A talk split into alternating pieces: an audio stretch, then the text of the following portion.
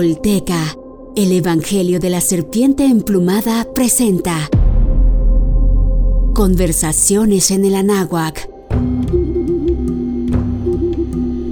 Esta es una mesa de discusión insertada en distintas entregas de los capítulos de nuestra serie para discutir y desmenuzar no solo el libro del Evangelio de la Serpiente Emplumada de Frank Díaz, en el cual se basa nuestro podcast, sino todos aquellos temas derivados de la historia y los planteamientos filosóficos, antropológicos, históricos, sociales y culturales que propone el texto original y sus personajes.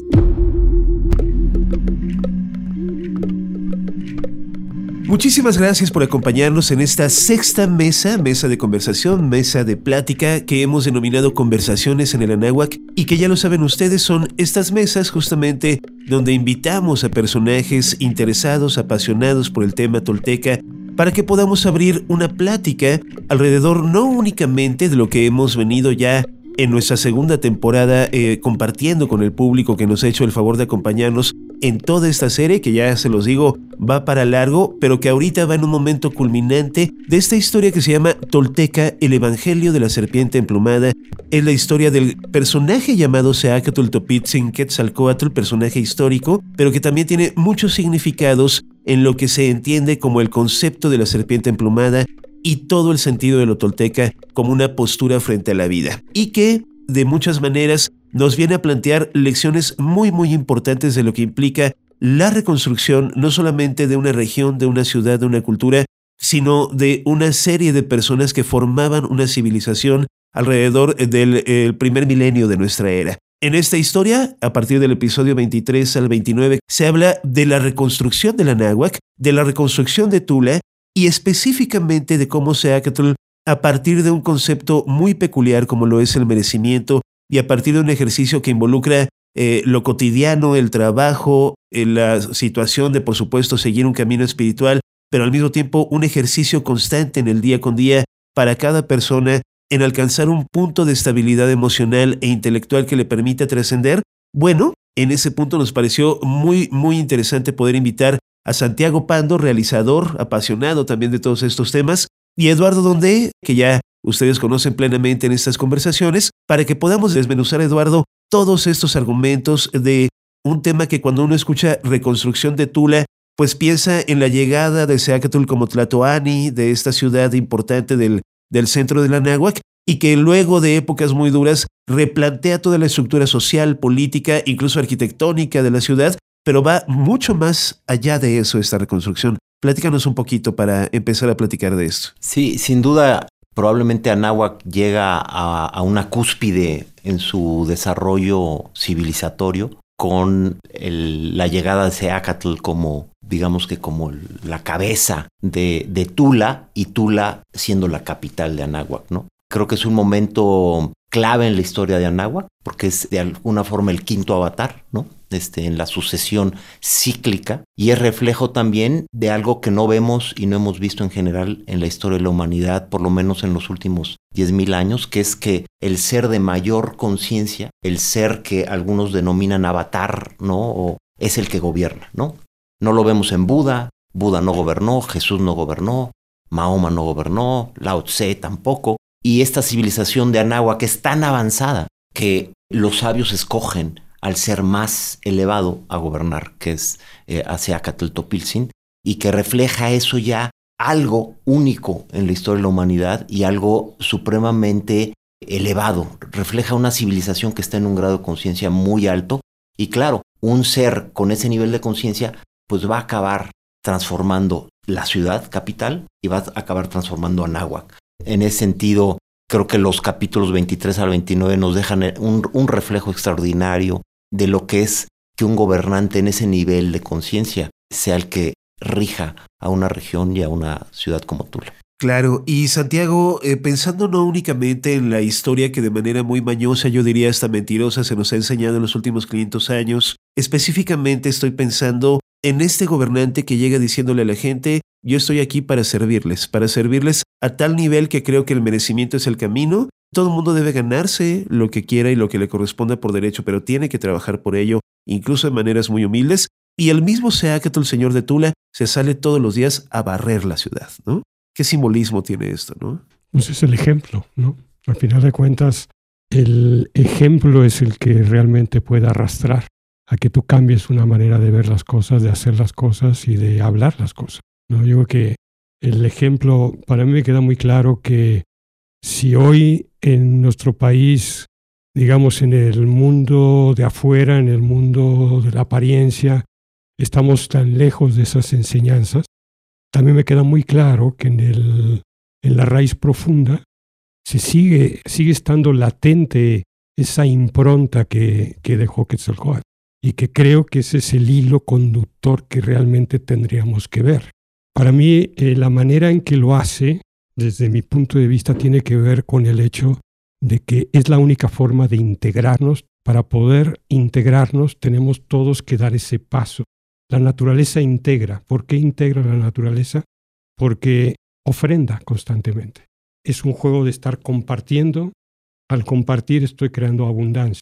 La manera que él enseña con el ejemplo es ponernos en sincronía y en sintonía con la enseñanza de la naturaleza. Yo creo que al final de cuentas, lo que él bajaba o, transmitía o podía traducir y decodificar era el lenguaje sutil y gradual como se comunica la naturaleza. Y es quizá por eso que México no se ha derrumbado, porque en el mundo de afuera pareciera que ya no hay salida, ya no tenemos forma de, de estar peor, ¿no? Pero en el mundo profundo, si se ha sostenido es precisamente porque han jugado, yo te digo que un poco de manera alternativa, oyéndose por, un, por el lado de la resistencia.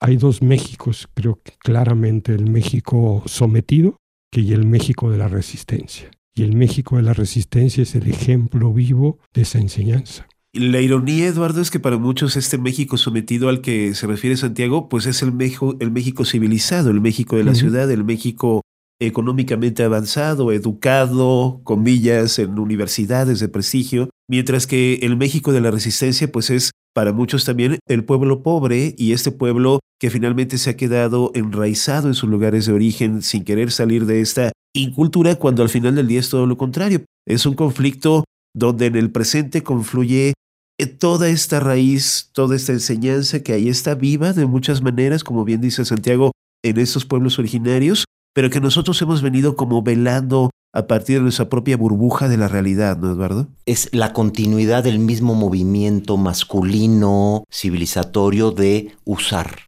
Yo uso a la naturaleza en mi beneficio. Yo uso a, la gente en mi beneficio, yo uso a la mujer en mi beneficio. Es la misma línea que se está observando y que está ya llegando a, su fin porque el planeta está diciendo hasta aquí.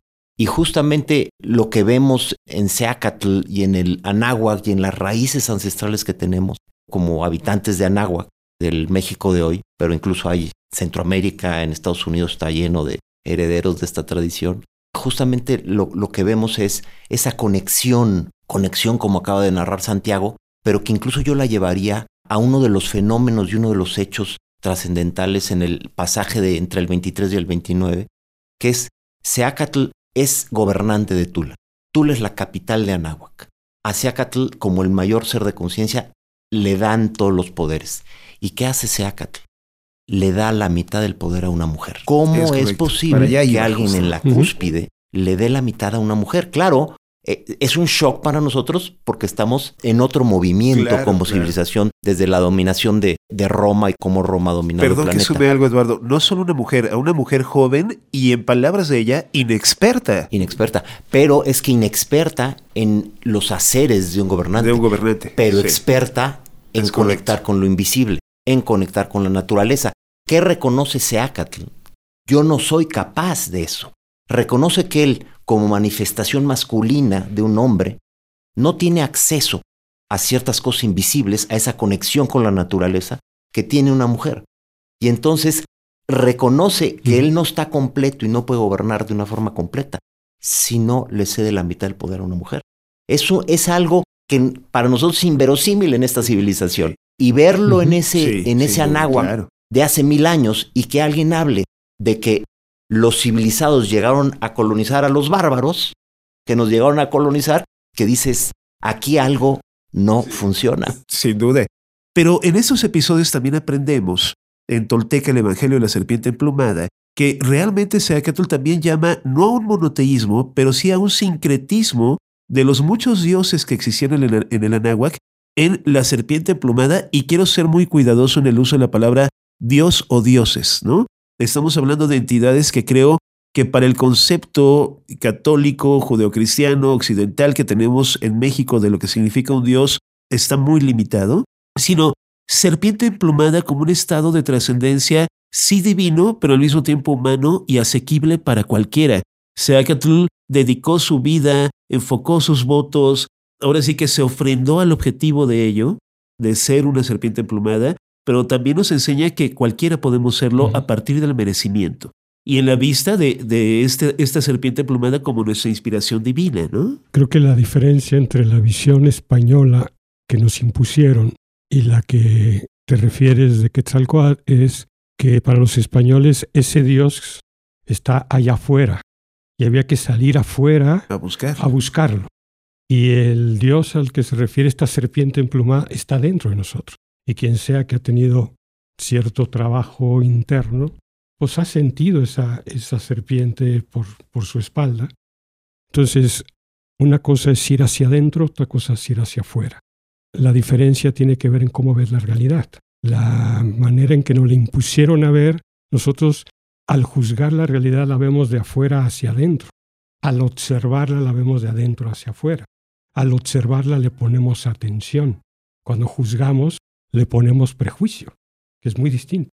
Ese Dios que está allá afuera es el Dios de los prejuicios. El Dios que está hacia adentro es el Dios que nos puede liberar de todos esos prejuicios. Y esa es la gran diferencia. ¿Hacia dónde es el camino? ¿Hacia adentro o hacia afuera? Y ahí es donde el gran, pues yo creo que la gran disciplina, fortaleza, templanza y valentía que han tenido los pueblos originarios no solo de México, sino de todo el mundo, ha sido precisamente resguardar esa sabiduría que nos puede permitir volver a, caminar o a conducirnos a través de esta visión. Y si no fuera por, por esta resistencia, no tendríamos estos accesos, porque al final son accesos que están al alcance de la mano de quien sea. Es cambiar el chip, es cambiar el sistema operativo. Para eso hay que desmontar lo que nos impusieron para poder volver que emerja, digamos, el, el sistema natural de ver la realidad. Desmontar lo que nos impusieron y montar lo que no conocemos. Y que en muchos momentos también nos habla de cómo replanteó, particularmente ubico en el episodio 24-25 de Tolteca el Evangelio de la Serpiente Emplumada, Eduardo, de cómo replanteó también la estructura económica y social completa de la náhuatl partiendo de Tula, ¿no? Por ejemplo, el tema de las herencias, de cuando uno estaba en posibilidad como ciudadano la Anáhuac de que los padres fallecieran y le dejaran algo, y que incluso en ello había un proceso de merecimiento, donde el hijo tenía que demostrar de muchas maneras que merecía, no solo por el hecho en automática mis papás me heredaron, sino que le diste a tus padres en vida, cómo los cuidaste, cuánto los amaste, esta herencia es merecida o no, desde cosas tan sencillas como, como esas hasta la posesión prohibida de las tierras y los lugares, ¿no? Sí, creo que hay mensajes muy contundentes y muy claros. Para ellos es inconcebible que alguien se pueda apropiar de la tierra. Sí. Es inconcebible. Que está la posibilidad de trabajarla y que la tierra te genere toda esa riqueza. Pero es inconcebible la posibilidad de apropiarse un pedazo de tierra. Y en temas tan específicos como la herencia, para que veamos lo, lo actual de esta enseñanza, no que no puedas heredar, pero si, si la persona a la que se le hereda no está preparada para recibir la herencia y va a despilfarrar. ¿Qué está haciendo? Aquí se acepta. En Anáhuac se le tenía que quitar la herencia, porque incluso como, como sociedad te das cuenta que le hace más daño la herencia que beneficio. Entonces, no solo a él, sino a toda la comunidad. Entonces, creo que hay, está lleno de enseñanzas y lleno de legados en ese sentido. La propia moneda, ¿no? Lo perecedero de la moneda del cacao, ¿no? a, qué, ¿A qué lleva? Es a no, a no poder acumular. Almacenarlo. A no poder almacenar, ¿no? Para nosotros es inconcebible porque, sobre todo en esta era, pues el nuevo Dios es el dinero, ¿no? Entonces, este, en la era en donde el Dios es el dinero, pensar que un dios es perecedero, Sí. pues es como te, te vuela la tapa de los sesos. sí, este ¿no? argumento es precioso, que, que era el cacao justamente para evitar que la gente lo almacenara, porque el cacao almacenado se echaba a perder. Claro, entonces y era entonces la todo el mundo circular, era era mover. cir- mover, circular, y no acumular, ¿no? Esa es la clave del pensamiento de una economía circular. Por eso le llaman a- al dinero los pueblos originarios hoy todavía el circulante, porque ellos entienden que dentro de esta lógica es la sangre del sistema. Y si el sistema lo queremos sano, tiene que circular la sangre. ¿Qué pasa cuando no circula? Pues lo que nos pasa ahora acá en Claro. nuestro mundo. Está totalmente corrupto porque queda en muy pocas manos y no está circulando. Ahora, la paradoja en el mundo actual, con esta hermosa analogía que, que retomaba Eduardo del podcast, es que, pues al final del día, el circulante hoy por hoy es papel. Visto en estricto el concepto de cacao o no cacao, lo que hoy circula es papel. Ese papel es un elemento simbólico de algo que no es el papel que le da poder, que es el oro en la Reserva Federal. Pero ni eso que- ya. Pero ni eso no. ya, porque ahora estamos en la época del sí. Bitcoin. Es y una ahora- creencia. Y en medio de estos simbolismos, cuando, cuando hablábamos de- del momento en que Seacatl eh, dice, pues hasta donde yo sé y en, en la lección que nos da lo tolteca, eh, para gobernar se requiere la mano derecha, que yo soy Seacatl la mano derecha, pero necesito la mano izquierda, que es justamente esta figura femenina. También se da la integración muy clara de que gobernar y ser gobernado, vivir y compartir en sociedad y en comunidad, también es un acto de eh, creencia espiritual en servir a los demás. El merecimiento también tiene esta parte muy valiosa y muy importante del servicio a los otros, Santiago. Algo que, bien lo decías tú, yo de pronto voy a poblaciones incluso cercanas a la Ciudad de México, donde es hermoso ver cómo la gente todavía, cosa increíble, sigue haciendo las cosas no por dinero, sino por un afán de servicio. Te sigue dando la bienvenida a su casa a comer gorditas de chicharrón, no por los 10 pesos que le vas a pagar por la gordita, sino porque para ellos compartir la mesa es un acto ritual importante que no debe perderse. ¿Por qué de pronto hay entornos como los nuestros de burbuja donde eso ya nos parece. ¿no? Pero ahí es donde está la impronta que, que te refiero. El hecho de que México, y no solo México, yo creo que todo Iberoamérica y también este, bueno, todo lo que donde pudo, pudo irradiarse, digamos, este pensamiento, está este entendimiento de que yo tengo que entregar antes de que yo reciba. ¿Por qué? Porque la naturaleza así funciona. Soy un ser natural. Al hacer esto de servicial, de ser hospitalario, de abrir mi casa, de abrir mi corazón, estoy simplemente metiéndome dentro del mismo flujo que, que la naturaleza es. Entonces se abre, digamos, unas compuertas que para nuestro pensamiento racional pues es algo que es hasta insensato, pero que en el mundo real así funciona. Tú tienes que entregar algo para que, para que se te retribuya, pero no solamente eh, estás, sino para cómo te sientes. No hay nada que nos haga sentir mejor como personas que ayudar a otro, que entregar algo a otro. Y esa reciprocidad es lo que llevaba a unos estados de conciencia mucho más plenos que los que hoy estamos viviendo. O sea, ¿por qué los antiguos no, no, no sabían lo que era una depresión? Pues porque no puedes estar deprimido cuando estás en servicio. Sí, claro. Así de Y ocupado con tu energía en algo positivo. En algo de entregar. No hay tiempo para deprimirse. Incluso, incluso en Anáhuac, adicional a, a esto que menciona Santiago de, de esa concepción como seres que sirven, una de las cosas que sorprende muchísimo a los españoles, a los monjes, algunos que observan, es cómo un habitante de Anáhuac aprende un oficio que en Europa les puede tomar un año y medio a una persona, a un trabajador feudal, aprender, y aquí en tres meses lo dominaban. Y entonces empieza a indagar un poco por qué pueden, si estos que son salvajes, ¿no? Aprender lo que allá toma un año y medio aquí en tres meses. Y acaba llegando a la conclusión que está muy ligada al tema de servicio, que concebían el trabajo como algo divinizante. Entonces, cuando tú concibes que tu trabajo es divinizante y es divinizante porque estás al servicio, evidentemente estás en otro nivel de conciencia que se traduce en un aprendizaje evidentemente mucho más rápido y efectivo, porque estás no en un lugar de explotación, por ejemplo, o no en un lugar de querer explotar. Estás en un lugar de servir y a través del servicio me hago un ser de un mayor nivel de conciencia, por, por hablar de una forma, o un ser que está en un proceso de divinizarse. Es una concepción que para nosotros hoy en día es inimaginable, pero era la prevaleciente en, en Anáhuac, incluso cuando llegan los españoles. No digamos en el año 1000 cuando gobierna Seaca. Sí, claro. Pero otra cosa de lo que estás diciendo también es que el hecho de que yo al servir estoy manejando la energía de una manera completamente distinta. Es un poco lo que todavía es el tequio. Sí. Esta ofrenda colectiva que yo tengo que hacer para el nosotros, para la construcción del nosotros. Hay una vertiente del tequio que es quizá la menos conocida, pero quizá la más interesante, que es cuando el tequio se usa para resarcir algún daño que yo le hice a la comunidad. Entonces el tequio se convierte en un perdón activo y colectivo. El hecho de que puedas procesar tus errores hacia una, digamos, un beneficio colectivo, produce que el error no es algo que hay que castigar. El error es divino, el, error es sagrado. Porque implica un trabajo también. Pero e, es entregar el error como hacen los mimos o como hacen los actores al público y, lo reconozco. Pero para eso tienes que entender que el error es parte fundamental de la evolución humana.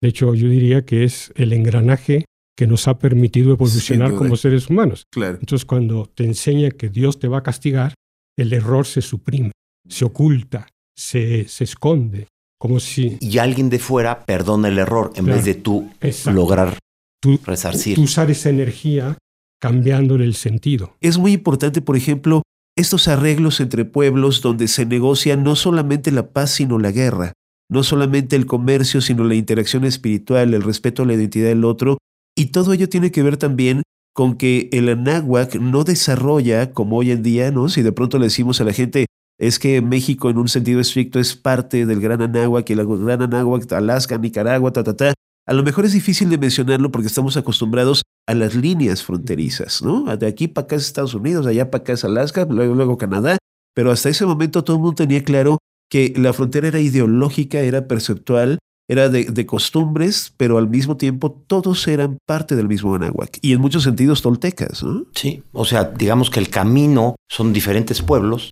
unidos en el Anáhuac a través de una de una alianza, ¿no? Realmente basada en el merecimiento y en el camino de la toltequidad. Este, por eso ves a los pueblos, a los pueblos mayas llegar a Tula a querer ser parte, ¿no? Y como Seacatl les dice, pues este es el camino, ¿no? O sea, no es un camino de camina por la toltequidad y serás parte, ¿no? De, de la alianza. Creo que está muy claro el mensaje de una forma completamente diferente a la dominación actual o a las fronteras actuales o a los estados nación que conocemos, este, sino son pueblos que en muchos sentidos son autónomos, independientes, para los cuales la tierra es de todos de alguna forma, pero que interactúan de una forma completamente distinta entre ellos. Sí, y que creo que es una infraestructura, volviendo al tema de, de, los pueblos de la resistencia que Santiago decía, que se mantiene hoy día, porque de pronto podemos decir, pues, ¿qué es México? Pues México es muchos Méxicos. Tú ahorita decías, es dos, yo creo que es mucho más que dos, pero además es muchos pueblos, muchos países, muchas identidades. De pronto pareciera que la gente de Yucatán no tiene nada que ver con la gente del Bajío y no tiene nada que ver con los regios y no tiene nada que ver con los jarochos o con los capitalinos, ¿no? Pero bajo una misma identidad y al mismo tiempo todos queremos mantener la nuestra, Santiago. ¿Cómo unificarlo a partir de las enseñanzas de Seacatl y tratar de pronto de que más allá de la estructura sociopolítica o socioeconómica pudiéramos recuperar, recuperar de alguna forma este pensamiento anahuaca? Yo creo que todo país que está desconectado de su naturaleza tiene una crisis de identidad. Y todo país que está desconectado igualmente de sus raíces ancestrales tiene una crisis de identidad. Evidentemente México tiene una crisis de identidad. ¿Por qué? Porque la identidad, lo primero que nos da la identidad es nuestro entorno natural. El entorno natural nos da ese principio de identidad que después se lleva a nuestro entorno cultural, social, tal. Eh, es decir, la diferencia que veían los antiguos entre los mayas y los tarahumaras era el entorno natural en el cual se dio esa nación o ese pueblo. que es por eso que tiene su forma de su lengua, su alimento, todo lo que te da en realidad lo que son. Hoy creemos que somos de Polanco, de la del Valle, de acá, y que estos edificios son los que nos dan nuestra identidad o este barrio. Pero antes de eso eran estos árboles, estas barrancas, estos mares, Este o estos cenote. bosques, o este cenote, esta semilla, este alimento. Y eso es la diferencia entre unos y otros. Decían que antes los peregrinos, cuando llegaban, llegabas a un pueblo con diferente lengua, primero se compartían las semillas que traías guardadas o los, o los frutos secos de, tu, de tu tierra. Al compartirse las semillas e intercambiarse, se podían alimentarse de eso y después ya se podían entender aunque no hablaran las diferentes lenguas. Porque ya te entiendo de dónde vienes, te Claro. empiezo a leer, porque la lectura era de- en muchos sentidos, no era la palabra ni era, era en muchas formas, en que por eso la identidad, hasta que no entendamos que la identidad viene de la naturaleza y de eso que nos da la naturaleza en cada determinado sitio, no vamos a poder volvernos a entender realmente, porque es la única manera de integrarnos. La, la naturaleza funciona a través de la integración y de entender que todas las partes están interconectadas y que nada sobra ni nada falta. Que todo juega un papel eh, insustituible en este proceso natural, ¿no? Y ese es un entendimiento superior, por supuesto. Claro. Pero de alguna manera a mí me cuesta trabajo entender en ese punto de la historia qué le duele a Seacatl cuando ha marcado y ha dejado una, una semilla tan profundamente sembrada, no solamente en Tula como ciudad o región, sino en todo el Anáhuac, en todos los tolanes, ¿no? Es impresionante cómo en muy pocos años logra un desarrollo tan importante, sobre todo en la acción de, ya no digamos educar, sino convencer a su pueblo sobre las labores del merecimiento, sobre la importancia de todo esto. ¿Cómo logra una persona esto más allá de, de su propia energía quetzalcoatliana, si podemos decirlo de alguna manera? Pues mira, yo creo que justamente lo que estamos viendo en ese, en ese proceso tan profundo que empieza a vivir es una gran enseñanza. ¿A dónde voy? Seacatl es hombre. Es un hombre con todas sus limitantes, en, en muchos sentidos. Es un hombre en un mayor nivel de conciencia, pero ahí está el gran mensaje. Porque nosotros ya lo conocemos después como el, como el avatar, como el ser que se eleva en un nivel de conciencia y lo podemos considerar un Buda, un Cristo, lo que sea. Pero ¿qué es la, la gran maravilla de la historia de Seacatl? Es que realmente, a diferencia de la gran mayoría del- del- de los avatares, tenemos todos los detalles de su periplo por, por la vida. ¿Y qué observamos en ese proceso? Algo que nunca se nos permitió ver de Jesús, que era hombre, que era hombre y que estaba lleno de, de- de puntos débiles y de debilidades con todo lo que eso implica. Entonces, el proceso que, que se observa, él mismo está confrontándose con todo lo que realmente es y no ha podido eh, resolver como ser humano, esos errores de los que hablaba Santiago, y entonces son esos errores los que lo llevan a ese conflicto en tantos sentidos, pero que a la vez, a la vez, hay algo poderoso que lo está llevando allá. Porque, porque hay un camino para seguir creciendo, pero no, no necesariamente el crecimiento va a venir por seguir en el mismo lugar donde ya estaba. Sí, entiendo, claro. Este, Santiago, al final del día, ¿qué otros caminos podemos, sobre todo, ya no digamos como mexicanos, como seres humanos, aplicar para recobrar esto de nuestro interior y aplicarlo en lo cotidiano? Yo creo que estamos en la posibilidad, el punto de inflexión, de pasar de esta forma de vida que la podemos sintetizar a la vida paranoia. Vivimos en la paranoia total, que es con los puños cerrados constantemente, para pasar a otro estado que se llama la metanoia, que básicamente la metanoia es estar con las manos abiertas eh, en espera. La metanoia es es ver la realidad de adentro hacia afuera. Cuando tú logras ver la realidad de adentro hacia afuera, quien te abre, digamos, la visión es el corazón. En el corazón están estas memorias de las que tú hablas. Recordar significa ver de nuevo ahora desde el corazón. Entonces, todos traemos la memoria ancestral adentro. ¿Cómo podemos acceder a ella? Tenemos que salirnos del viejo sistema operativo que nos obligaba a ver la realidad de afuera hacia adentro, con todos estos prejuicios que nos instalaron, para poder cambiar, entrar y que se nos abra por dentro. Y ahí es donde surge la memoria. Esta memoria es, eh, digamos, el, yo digo que es el hilo conductor del sueño original. Y los avatares creo que lo único que han hecho es simplemente enseñarnos ese hilo conductor en los distintos espacios que les correspondió. La gran ventaja que tenemos en México y creo que en Latinoamérica es que ese hilo conductor se quedó en la manera de ver, de vivir de millones y millones de personas que siguen viviendo así y siguen viendo la realidad así. De hecho, a mí una de las cosas que más me impactó cuando tuve el primer contacto directo con los pueblos originarios de la zona maya fue que ellos a nosotros nos dicen los hombres de razón. Okay. Por supuesto, burlando. Sí, sí, una elegante ironía. Todavía siguen ahí en la, jugando en, su razón. Sí, que es una visión muy reduccionista y debo decirlo en el contexto mexicano, muy de capitalino chilango. De pronto, pues sí, interpretar y ver el mundo desde nuestra realidad y decir, no, pues es que esos pueblos vivieron, hicieron, estuvieron. Esos pueblos ahí están, ahí viven y ahí siguen manteniendo incluso su lengua maya y su, y su, frecuencia vibratoria. Y eso es lo más importante. Y, no es de chilangos, es justamente, es occidente. Occidente, es, occidental, es, el modelo que nace de Mesopotamia, Creta, Grecia, eh, Egipto, que acaba creando Roma, y Roma acaba creando Occidente. O sea, entonces esa visión, justamente que todo es mental y todo es para explotarse, ¿no? Este, usar, es un conflicto clarísimo con la visión de muchos de los pueblos originarios que todavía logran mantenerla. Es, el yo tengo la razón. El yo querer tener razón es oprimir al otro, no, no existe.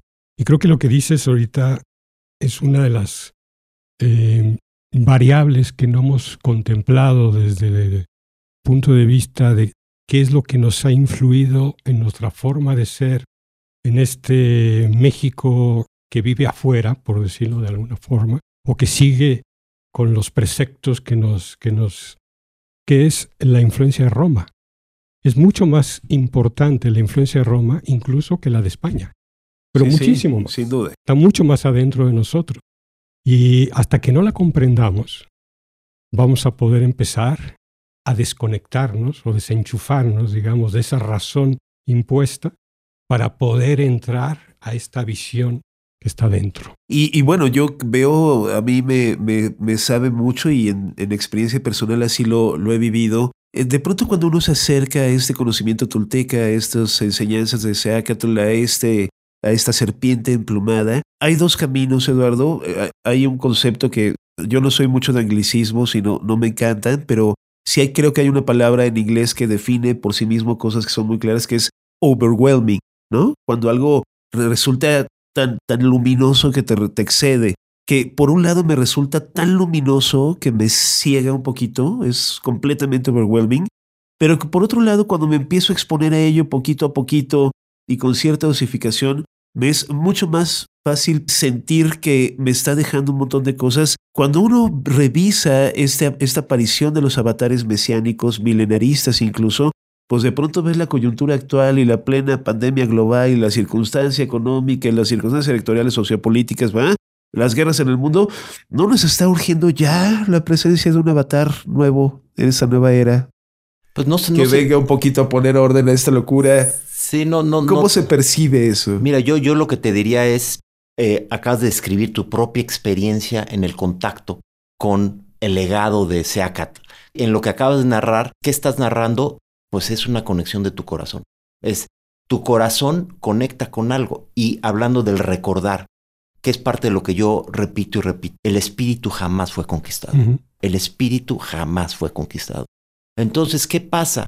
cuando después de 500 años de, una dominación en muchos sentidos, tenemos nuevamente acceso a esos lugares a través de un libro, a través de un documental. Claro, ¿qué, es lo primero que sentimos? Lo que llamas, usar la palabra de overwhelm.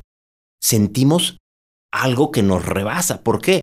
Porque estamos entrando en conexión con el corazón, que es en muchos sentidos el camino de la toltequidad. Entonces, en ese sentido, yo lo que te diría es que justamente lo que estás experimentando es que se está abriendo un nuevo camino.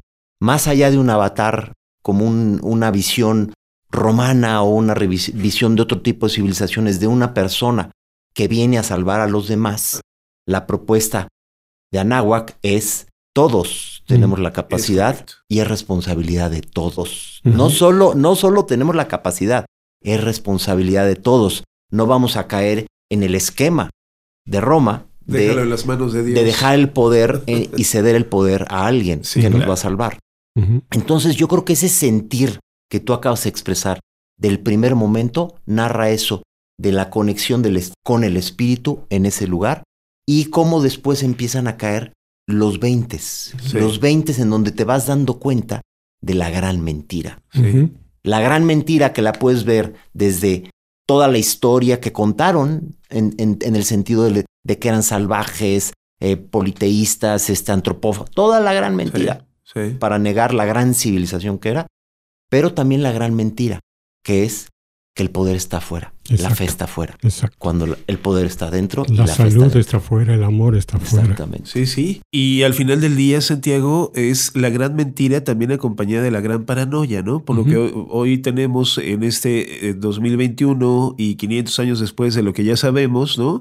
Tenemos una postura del discurso histórico, político, gubernamental que habita en esa paranoia y que pide disculpas a Roma y al Vaticano, pero que no entiende el sentido profundo de lo que aquí sucedió y de lo que sigue sucediendo. Que tenía que ser partir de esta cabeza del Estado mexicano pedir esa disculpa. Sí, sí. Porque los que hemos pisoteado estos pueblos antes que nadie han sido los mexicanos. sin duda, claro, sin duda. Hay una enseñanza, es una máxima, que es de los jesuitas.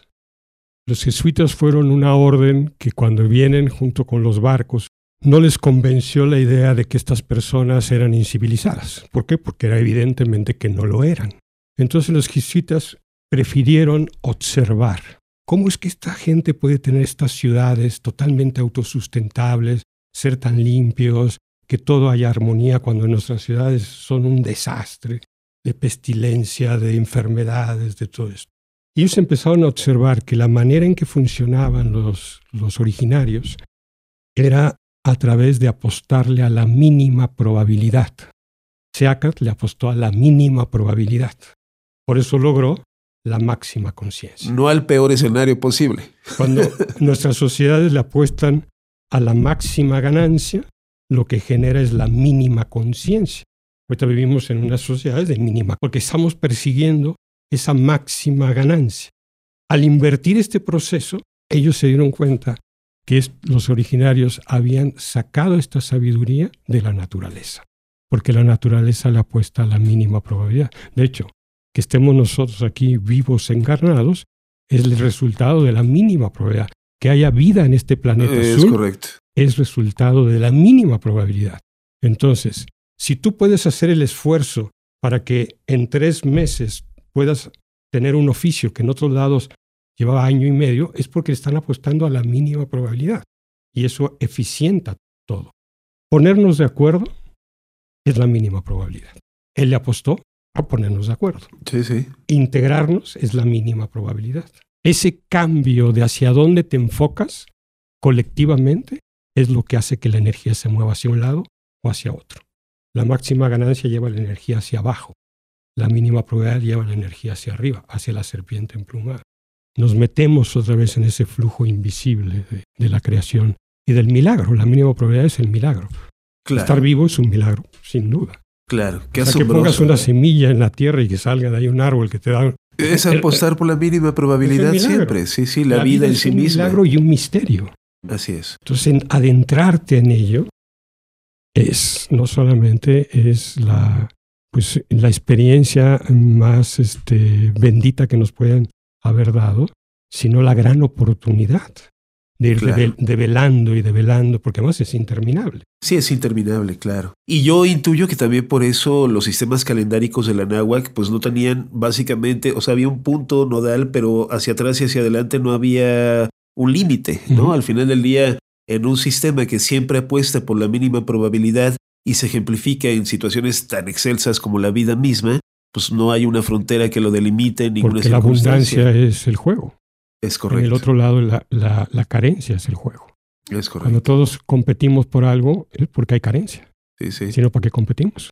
También hay un esfuerzo de autodisciplina, de autogestión personal en la cual Seacatl va descubriendo sus senderos y pareciera de pronto cuando llega a ser Tlatoani de Tula que esto llegó a su punto culminante, que toda una vida de desarrollo desde muy niño y todo el asunto de su propia iluminación y formación lo llevó a este punto culminante y cuando logra esta reconstrucción de Tula y este florecimiento espiritual, social, de, estructura en todos los ámbitos, pues uno diría, híjole, pues ya, ahora para dónde más jalar. Y lo que nos demuestra la historia es que eso no es más que el principio de lo más importante y que iremos conociendo a lo largo del podcast, pero que sin duda ya eh, en los episodios 23 a 29 eh, los que hemos, eh, nos hemos centrado el día de hoy, ya nos dejan un claro ejemplo de por dónde va el camino, no solamente hasta dónde ha llegado Seacatl, sino que esa es la base, el cimiento de hacia dónde va a ir, ¿no? Sí, en efecto, yo creo que lo que hemos visto es lo visible. Ahora vamos hacia lo invisible. ¿Ok? Hemos visto el camino masculino. Todo su camino es muy masculino, es una formación de elevación de conciencia, pero es, es bajo la tradición y la forma masculina. Y lo que vamos a ver es que en su punto de gran ascensión y en su punto de realmente dar el gran paso, tiene que ir por el camino femenino y tiene que contactar con lo invisible parece que lo grande y grandioso es ser gobernante de Anáhuac. Claro. ¿no? Pero vamos a ver cómo el no ser gobernante de Anáhuac te lleva a otro lugar en donde suceden cosas en ciertos aspectos de un mayor nivel de conciencia para, para el, propio Seacat. Claro. Pues muy bien, yo creo que hemos conversado de manera muy gratificante y muy interesante en esta sexta mesa de conversaciones en el Anáhuac. Santiago eh, Pando, realizador hoy nos has acompañado con palabras que dejo aquí plasmadas en oro. Algo con lo que quieras concluir y cerrar esta participación. Un ejemplo. Eh, todas las cosas tienen una utilidad. Una casa, cuando está habitada, tiene una energía. Cuando esa misma casa está deshabitada, se empieza a vegetar. Pasa con un coche, pasa con la ropa que no usas. ¿Por qué pasa eso? Porque deja de usarse para lo que fue hecho para su utilidad. La pregunta tendría que ser, ¿para qué fuimos hechos los seres humanos? Cuando uno entiende que el ser humano fue hecho para servir al otro, estamos dentro de nuestra función útil. Cuando dejamos de servir, nos volvemos unos inútiles. Hoy estamos en sociedades que no sirven, no funcionan. Si queremos arreglar lo que no sirve, lo que no funciona, tenemos que servir. Y entre más sirve, más vas arreglando lo que no funciona. Servir para hacer que funcione lo que no sirve. Me encanta la idea. Muchas gracias, Santiago, por tu presencia. Eduardo, ¿algo con lo que quieres cerrar? Pues nada más, eh, encantado de platicar como siempre con todos los escuchas del podcast y creo que Santiago es un ejemplo más de que esto está en movimiento y de que, y de que la energía de Quetzalcóatl está viva, de que el espíritu no está muerto y todo su camino y todo lo que está haciendo creo que es cómo vamos sumando, cómo nos hacemos todos corresponsables de tirar la gran mentira y reconectar justamente con nuestras raíces, con la naturaleza, con lo femenino. Creo que su trabajo en esas tres líneas refleja lo que es para mí eh, eh, el camino a seguir en muchos sentidos y ojalá mucha gente escuche y mucha gente se empiece a sumar a este tipo de iniciativas, porque como decía antes de iniciar la plática, Santiago, esto es un trabajo de muchos, de ir haciendo muchos hoyitos en la imagen que, que, me daba y en la medida en que cada uno empiece a hacer el hoyito, lograremos derrumbar la gran mentira y la visión actual de la humanidad que claramente no lleva a ningún lado en este momento. Santiago, justo en el contexto de lo que dice Eduardo, ¿cómo puede la gente seguirte? ¿Redes sociales? ¿Dónde podemos saber más de tu trabajo? Recomiéndanos algo al respecto. Bueno, tenemos ahorita una última película que hicimos que se llama Escapando, que la puedes ver en escapando.mx o la puedes ver en, en Amazon Prime también. Y estamos editando nuestra nueva película que se llama El Bosque Sana, que tiene que ver con la relación que tenemos hace muchos años con el bosque y lo que nos ha hecho en lo personal y una posible salida de manera colectiva para esta pasar de la paranoia a la metanoia. ¿no? Entonces, eh, este año vamos a presentar el Bosque Sana. Queremos que sea justo con los 500 años, en el sentido que para mí es el punto de quiebre entre la... Es como una disolvencia estas cinematográficas, donde pasas de una, una escena a otra, que ha sido larga esta disolvencia.